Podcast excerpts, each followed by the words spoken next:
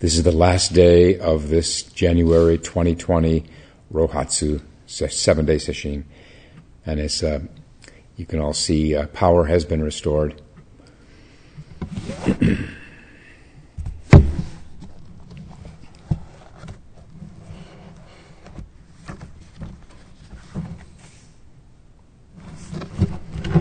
Today we'll uh, take up a koan, and this is from the Blue Cliff record, number 23. Hofuku points to Myoho Cho. And this is how it reads. Once when Hofuku and Choke were wandering in the mountains, Hofuku, pointing with his finger to the ground, said, This is the summit of the mystic peak. Choke, Choke said, Indeed it is, but alas. And then Setcho comments, What is the purpose today of traveling in the mountains with such fellows? He also said, I don't say we do not find such men as this in a hundred or a thousand years, but they are rare. Later, a monk related this conversation to Kyosei, who said, But for Choke's remark, fields would be littered with skulls.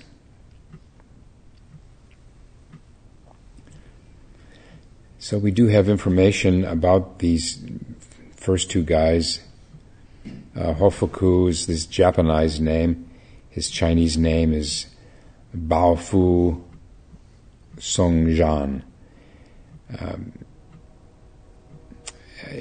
with apologies to the Chinese, I'm going to use the Japanese names for both of these guys. It's just easier to distinguish Hofuku and Choke uh, than the Chinese names. They're Chinese names. And uh, also easier to pronounce. So this Hofuku, uh, is, they're both in the Tang Dynasty. Uh, Hofuku died in 928. He was a disciple of the famous Seppo Xuefeng. Seppo figures in uh, oh, at least uh, five or six koans According to the transmission of the lamp, at the age of 15, Hofuku became a student of Seppo. He was ordained at the age of 18, and then he traveled to other areas in China uh, before returning to become Seppo's attendant. And here's some dialogues. One day, Seppo, that's the teacher, suddenly called him, saying, Do you understand? Hofuku was about to approach Seppo, but Seppo pushed him away with his staff. And at that, Hofuku understood.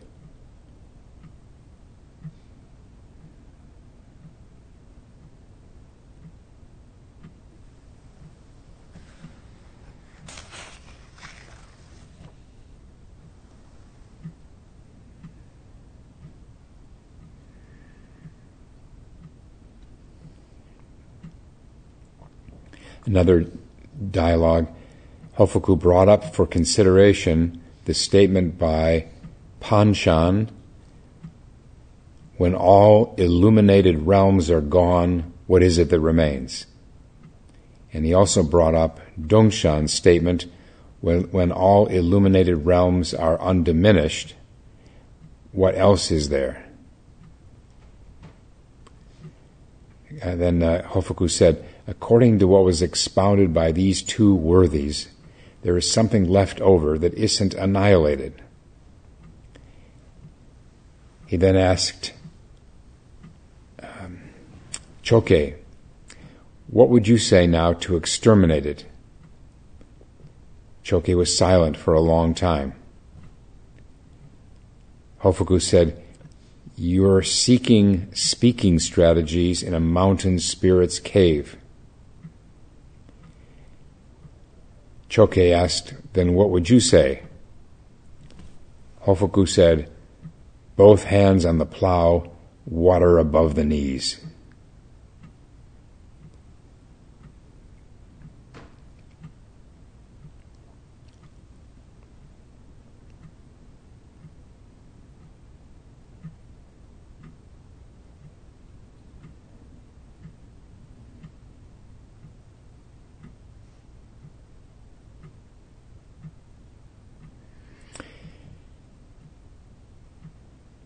Once a local magistrate, Wang, honored the master's great reputation by building and supporting the Hofuku Zen monastery and inviting the master become, to become the abbot and teach there.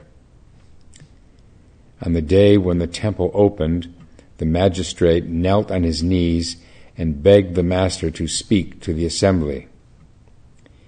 He even personally supported the master to help him ascend the dais. Must have been, uh, Hofuku must have been maybe old. No, he died in, uh, oh yeah, 928. So this was 10 years before he died. The master said, Why are you making all this into a joke?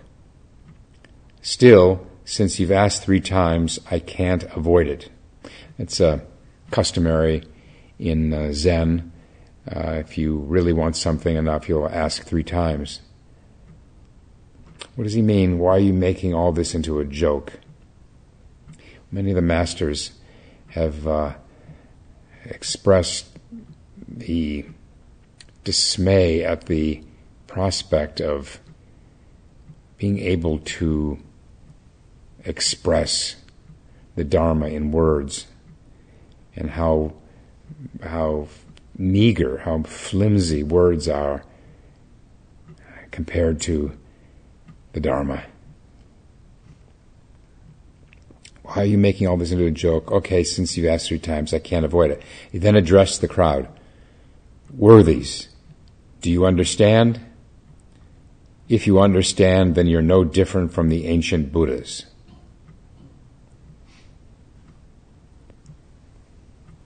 May not have been his um, most memorable talk. A monk came forward. Just as he began to speak, the master said, You can't soar into the clear sky yet. You must wait until rain drenches your head.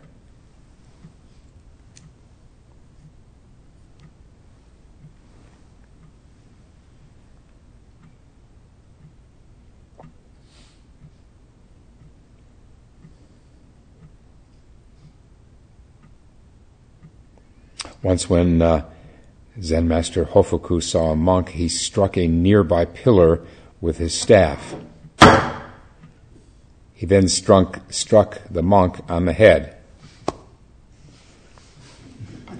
The monk refrained from expressing pain.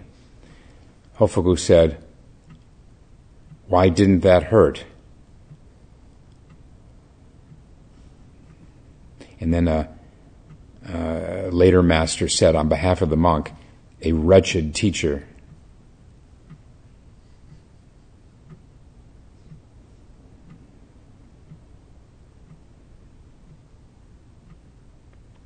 Here's one's a little more comprehensible. Some of these exchanges that uh, we read from, from this book, oh, of course, of course I forgot. This is uh, Zen's Chinese Heritage by Andy Ferguson.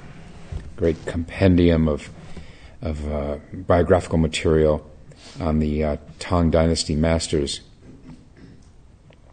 Uh, uh a lot of these uh, aren't so clear to me either. The ones with uh, there, so many of them are sprinkled with cultural allusions, cultural allusions specific not only to China but to ancient China. I've heard that that even Chinese scholars, modern Chinese scholars, uh, can't access uh, some of these Tang Dynasty illusions. And uh, same here. Some of these things just get by me. Part of the job of, of the teacher in working in Dokusan with people who are working on these koans is to uh, throw some light on them uh, to the extent that the teacher knows himself or herself. It's uh, more likely the teacher will know with the koans because these have been passed down in the transmission process through teacher to student working on these koans. But uh, these uh, these many of these these exchange these stories and dialogues um, are it's not clear. This one is more so. A monk asked, during the twelve hours of the day, how should one be watchful? Hofuku said, Be watchful like you are now. The monk said, Why can't I see something? Hofuku said, Quit poking your eyes and calling the spots you see flowers. So, this is a, a common uh, analogy we see going way back hundreds of years, and it's not specific to China, of course. We can do the same. We can do it right now. Is press press your finger against your your eyelid or the corner of your eye, and you can see spots in front of you. And this was uh, often used to uh, point out how what we see can be an illusion. There aren't flowers, you know, draped in front of our eyes. That's an illusion. Same with words and concepts. So why can't I see? Why can't say? He's really asking why can't I see things as they are? Well, quit pressing on your eyes and calling the spots you see flowers.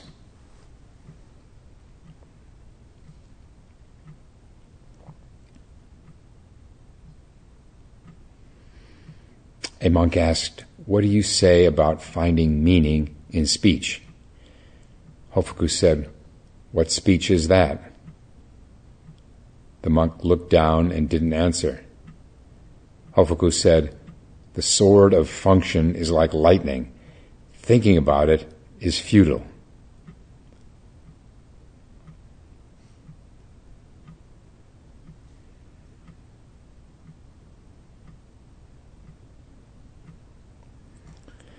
Hofuku saw a monk counting money. He held out his hand and said, I beg you for a string of cash. The Chinese coins had holes in them. I bet a lot of you have seen them. We had a few when we were kids that we were allowed to play with, uh, and then the, and then there'd be strings put through through uh, a pile of these coins through the holes. Um, I beg you for a string of cash. The monk said, How is it that the master could have fallen to such straits? Hofuku said, I've fallen to these straits. The monk said, If it's really so, then take a string of cash. Hofuku said, How have you fallen to such straits?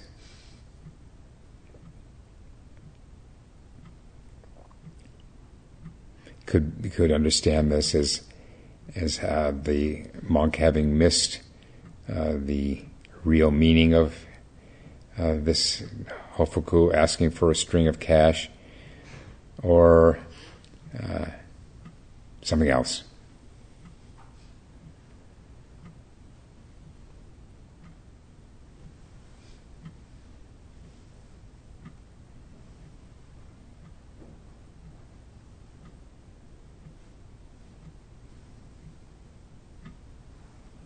Here's another. a monk asks if one wants to reach the road of no life and death, one must first see the original source. What is the original source? Hofuku was silent for a long time. Then he said to his attendant, What was it that that monk just asked me? Wait, it gets better. Uh, the monk repeated his question. Hofuku yelled, I'm not deaf.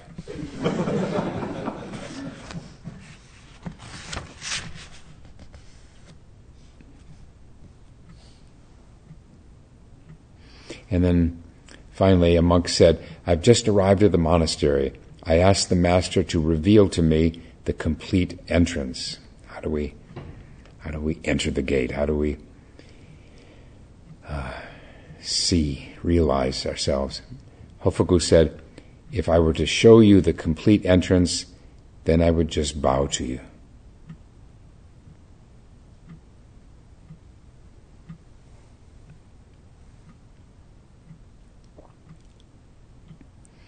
And then the uh, some description of his last days.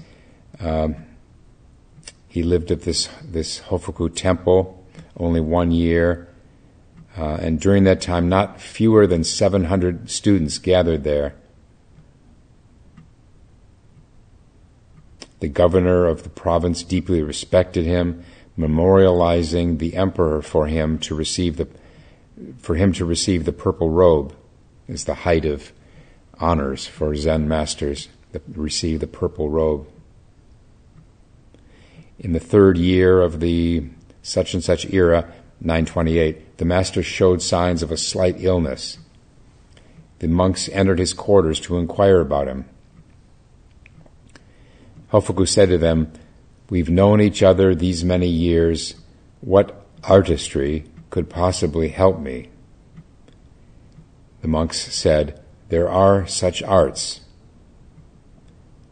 Hearing this did not dispel Hofuku's objection, so apparently they were offering to do some, some kind of uh, Chinese um, magic or something, and uh, Hofuku wasn't interested.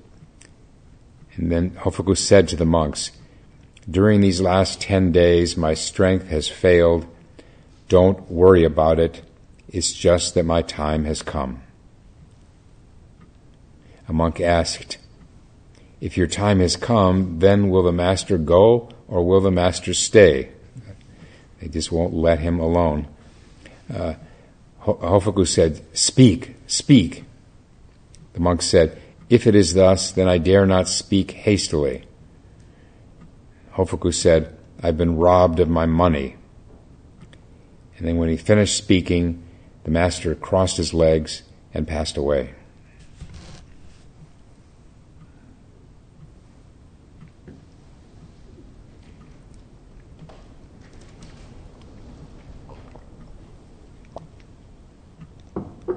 So that was Hofuku, and now Choke.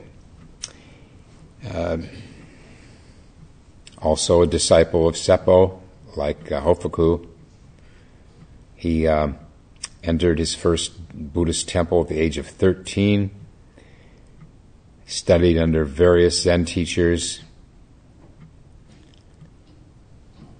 and then he, he trained under a uh, at one uh, Ling Yun, where he experienced difficulty and doubt about his practice. This is this is useful to hear a little nuggets like that. It's so easy to uh, idealize these masters and imagine that that uh, they were somehow they were born enlightened or something or practically. But uh, there's so much we don't hear about in these in these biographical accounts. All the struggles. Um, for example, I don't know that I've ever heard in all the biographical material I've read never heard uh, virtually nothing about pain while sitting. You would you know they had pain when they're sitting, but at least some stage of their practice, but they just doesn't find its way into the record, these old records. There's a different different era uh, when uh, people did not see physical pain as somehow something going wrong, something they uh, they ought to be able to get rid of.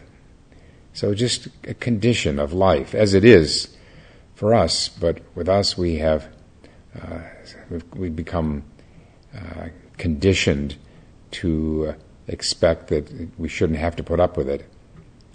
You can only imagine the the kind of just daily pain of all kinds that the people of that time had to deal with. But this isn't just physical pain. He said where he experienced difficulty and doubt about his practice. Doubt.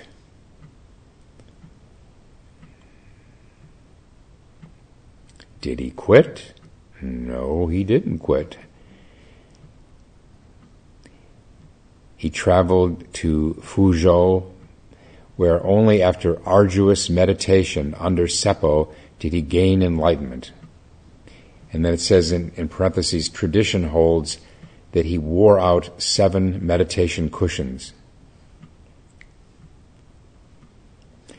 Seppo provided Choke with the, this is in quotes, the medicine a horse doctor uses to bring a dead horse alive again. He instructed Choke to practice meditation in the hall as if he were a dead tree stump. Choke followed this practice for two and a half years. That's, that's be, be above and beyond what he'd already been doing for years. He did this for two and a half more years until late one night, after others had gone to bed, he rolled up a bamboo screen and his eye fell upon the light of a lantern. At that moment, he awakened. The next day he composed the following verse to attest to his understanding. I was so far off, so far off. Then all the earth was revealed when I rolled up a screen. If anyone asks me to explain our school, I'll raise the whisk and slap his mouth.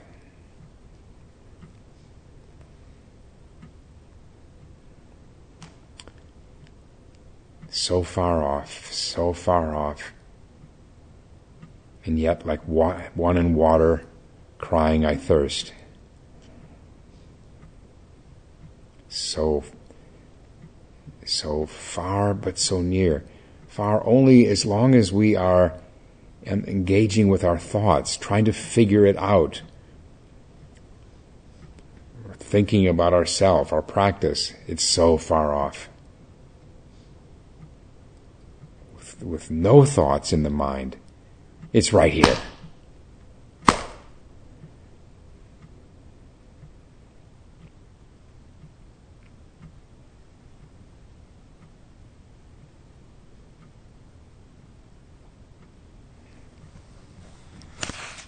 There's more to this where uh, uh, um, Seppo, hearing this verse from Choke, he presented it to the senior monk and said, This disciple has penetrated the way. Uh, the monk said, I don't approve. This verse could have been composed with mundane conscious understanding. We have to test him further before we can confirm him. Um, and the monks assembled for a question and answer session. Um, Seppo uh, said to Choke, the head monk doesn't approve your understanding. If you have been genuinely enlightened, please present your understanding now to the assembly. And then uh, Choke presented another verse. Amidst the myriad realms, the solitary body is revealed. Only persons self allowing are intimate with it. Before I wrongly searched among the paths, but today I see and it's like ice in fire.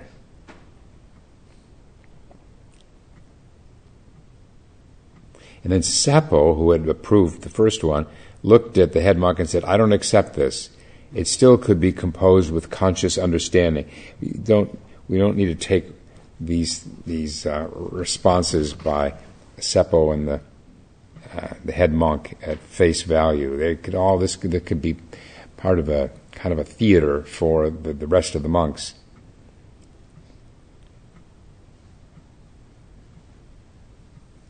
And then Choke said to his teacher Seppo, Please demonstrate what has been passed down by all the ancestors. Seppo remained silent. Choke then bowed and walked out of the hall. Seppo smiled.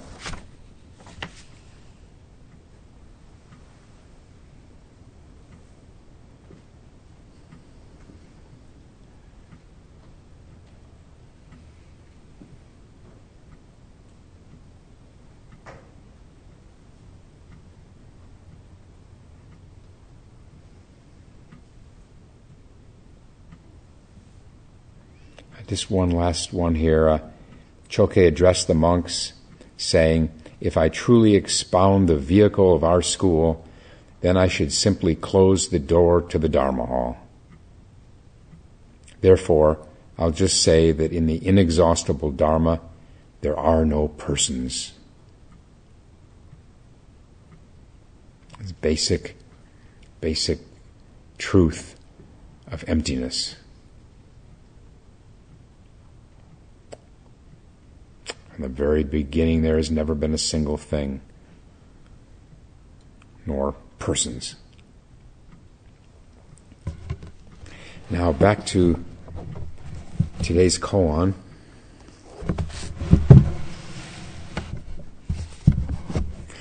Once, when Hofuku and Choke were wandering in the mountains, Hofuku, pointing with his finger to the ground, said, This is the summit of the mystic peak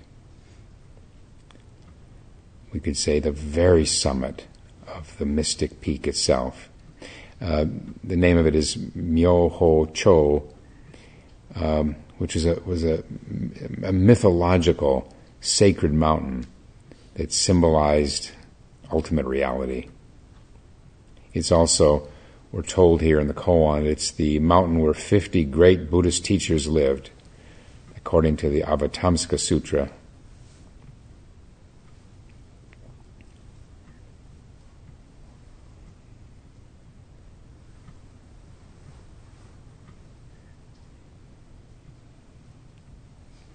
I could imagine that Hofuku had just got gotten out of a seven day sesshin, wandering through the pastures, the, the woods, the mountains, and just gushing with awe at what he what he saw.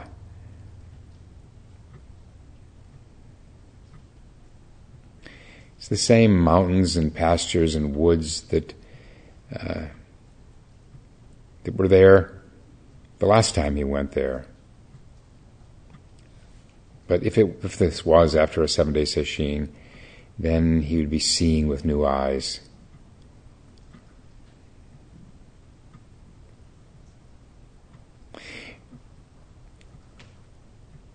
One way to understand what we're doing here in this work is just cleaning our vision. That we don't need to change anything. Everything is whole and complete, luminous and perfect just as it is. It's our, our, our sight that is flawed.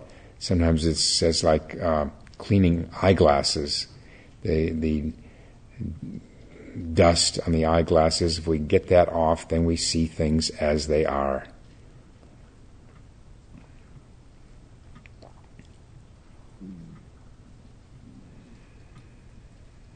If it was after a sesshin, you could uh, forgive him for waxing rhapsodic at what he saw.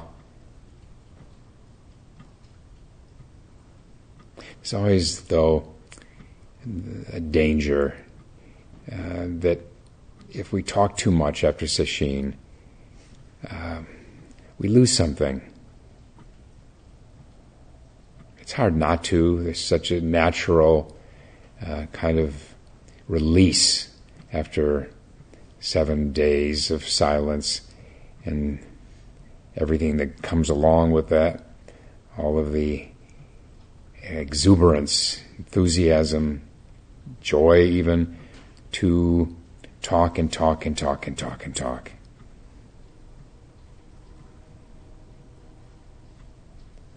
We used to, for the final um, meal after sesshin had ended, uh, we would it would be a, a, it wouldn't be served buffet style the way we we do here, but it was uh, we, we, sat at tables uh, and um, it got really raucous. Uh, and uh, there was a time when uh, Toni Toni Packer uh, wanted to try having the meal in silence. This is after, you know, maybe an hour, 45 minutes of uh, all greetings and laughter and all, but to return uh, to the ground of it all, the silence. It's, uh, I was all for it. Uh, we just tried it once. Roshi Kapleau, about 10 minutes into the silent meal, he said, Come on, let's talk. he um, his exact words were, Tain't natural. but leaving aside the meal itself, uh, try, just try catching yourself alone for half a minute or at least to just be reminded of the essence of it all. Because it's so easy to just get swept up in all kinds of frantic energy, crazy energy.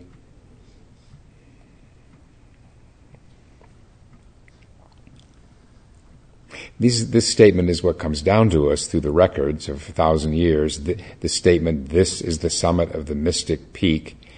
Uh, part of the job of the student in Dokusan is to, is to bring some color into this. How did he say it?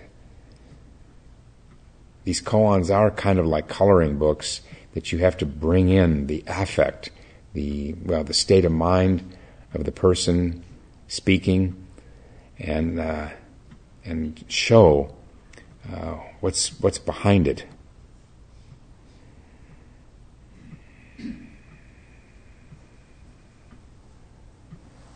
It's such a rare thing in uh, in our lives to have the, the privilege of what we are just wrapping up now seven days, a full week of silence, almost complete silence. And again, uh, we risk losing something if we too quickly, too completely cover everything up with words. Someone said that uh, words are like eyeglasses. They make whatever they don't make clearer, they make blurry.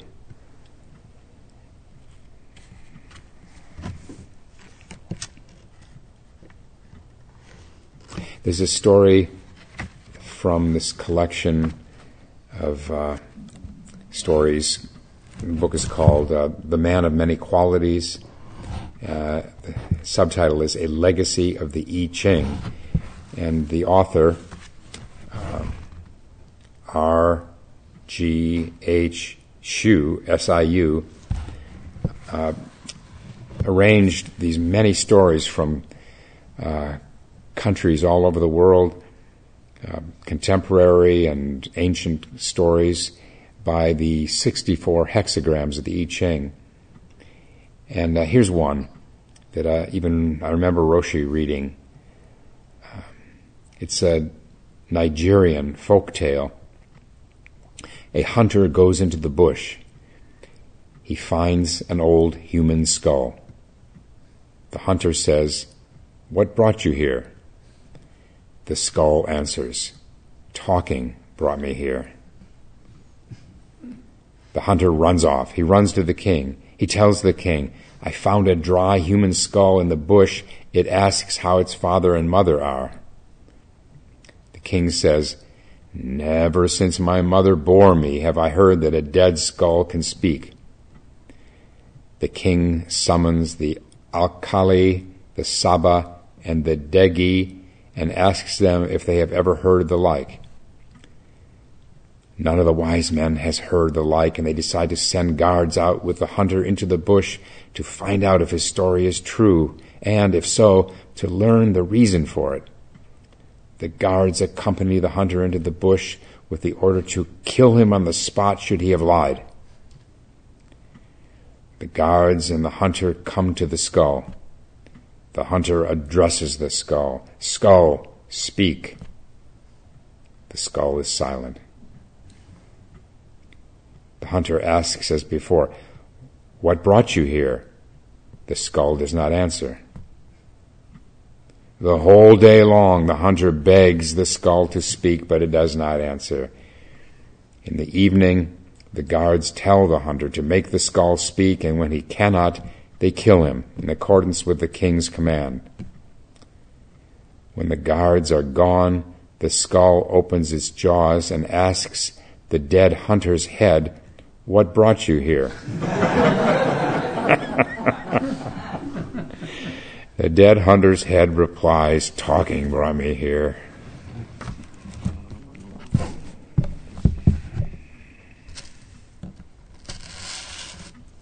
And now to the back to the koan and Chokei's response.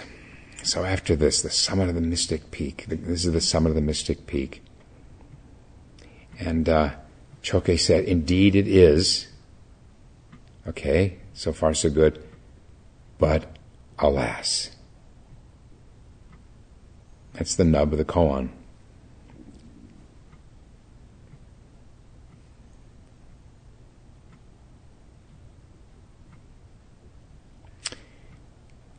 And then Setcho comments, What is the purpose today of traveling in the mountains with such fellows? He also said, I don't say we do not find such men as this in a hundred or a thousand years, but they are rare. On the, on the face of it, it sounds like he's uh, making two very different comments. What's the purpose today of, like, oh, what, what losers these guys are? And then, the second one. We don't find men like this in a hundred or a thousand years. That's another point for the student to unravel. Later, a monk related this conversation to Kyosei, he became, himself became a master, who said, If it weren't for Chokei's remark, fields would be littered with skulls. Speaking of skulls.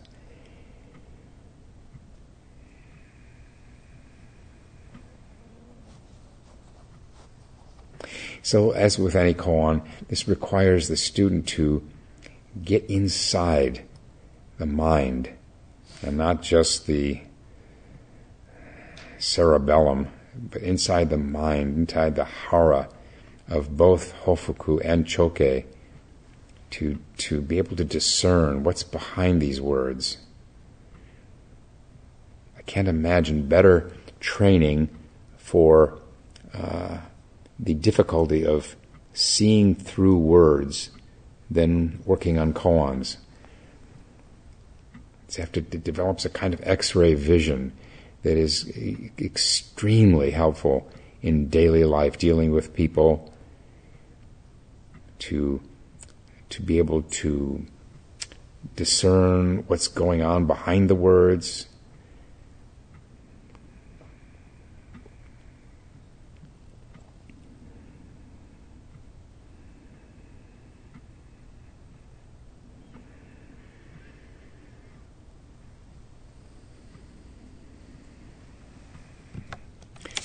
Our time is up. We'll stop and recite the four vows.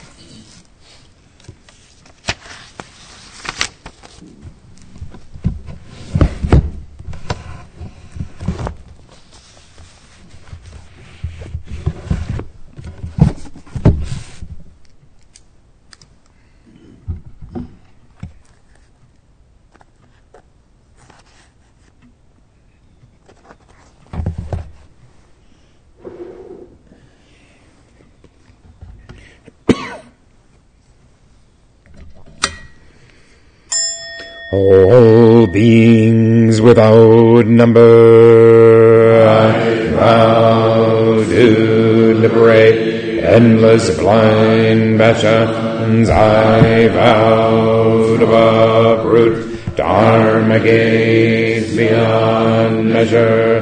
I vow to penetrate the great way of Buddha. I vow to attain all beings without number. I vow to liberate endless blind passions. I vow to uproot dharma gates beyond measure.